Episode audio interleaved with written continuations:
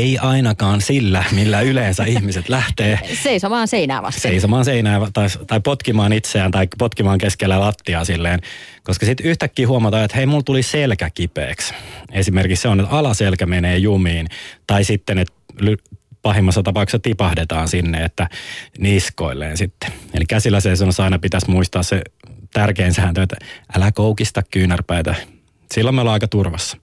Mutta se, että kun se potkiminen monesti se aiheuttaa varsinkin, ihmiset potkii silleen, että ne annetaan niin sen ylemmän jalan viedä sinne ylös, jolloin se notkistaa meidän, kääntää sitä meidän alaselkää ja alaselkälle tulee aina painetta. Me ei päästä sillä kovin helposti myöskään suoraan hienoon käsillä linjaukseen. Et mistä mä lähden aina harjoittelussa, niin me lähdetään siitä rakentaa pohjaa. Eli me lähdetään ensin vahvistaa ranteet. Jos et sä ole ollut ranteiden päälle, niin meikäläinen kun laittaa 100 kiloa tuonne ranteiden päälle, niin se ei ole ihan iisiä. Eli jos ei ole tottunut, jos ollaan päivät pitkät näpytetty konetta, meidän kyynärvarren sisäpuoli ei ole valmis harjoitukseen, me ei käytetä, jos ei kiipeile tai roikuta, me ei käytetä sitä juurikaan. Kyynärnivelt, lapa, olkanivel, se yhteistyö pitää toimia hyvin. Siellä pitää olla liikkuvuutta koko hartian renkaassa ja rin, rintarangan alueella, niin päästään hyvään linjaukseen.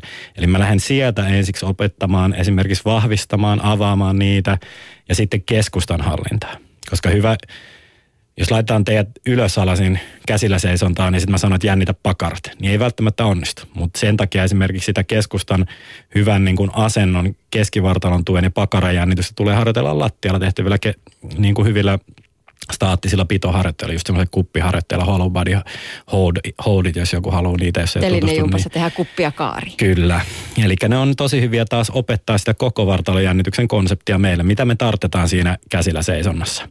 Eli mä lähden niin sieltä rakentamaan niitä ja sen jälkeen sellaisia totutteluasentoja, että voi ihan lattialla mennä niin sanotusti V-asentoa, eli käänteinen V, nostat lantion ylös, jalat jää maahan, kädet jää maahan ja rupeat vaan siitä kävelee jaloilla tai siirtää lantiota painopistettä sinne käsien päälle enemmän. Siinä on hyvä harjoitus. Siinä jos pysyy minuutin sille, että varpailla ei ole hirveästi painoa, niin on jo aika vahva. Seuraavaksi voi nostaa, mä nostan aina keittiön pöydälle. Älkää kerto kenellekään, että mulla on keittiön pöydällä jalat. Ainakaan lapsille. Ei kukaan kuulu lapsille, koska lapsille mä aina kiellän, että siinä ei saa leik- leluja eikä muuta, ja sitten mä nostan itselleni. Mutta se on sopivan korkunen, että mä nostan jalat siihen niin sanottuun L-asentoon. Eli jalat suorana ja sitten ylävartalo mahdollisimman suorassa linjassa ja saan taas ne kädet suorana totuteltua siihen. Ennen kuin mä menen edes seinälle päin. Ja sitten kun mä menen seinään, niin mä menen naamaseinään päin. Eli mä opettelen kiipeilemään naamaseinää päin tai menen kärryn pyörällä siihen naamaseinään päin, jolloin se selän linjausta saadaan ja sitä pakaraktivaatiota harjoiteltua. Eli jos mä potkin, potkin naama pois selästä päin, niin se monesti notkahtaa se selkä ja silloin se aina tulee sinne alaselälle ja hyvää linjausta on vaikea hakea.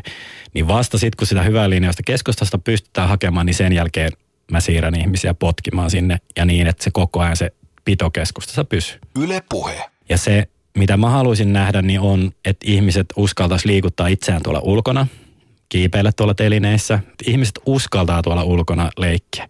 Ja ihmiset uskaltaisi leikkiä siellä lasten le- kanssa leikkipuistossa. Et nyt tämän kännykän näpräämisen sijaan, niin ihmiset laittaisi ne kännykät pois ja juoksee lasten kanssa siellä ja kiipeilee niissä telineissä tai uskaltaa vähän hullutella. Kyllä niihin puihin saa kiipeillä edelleen.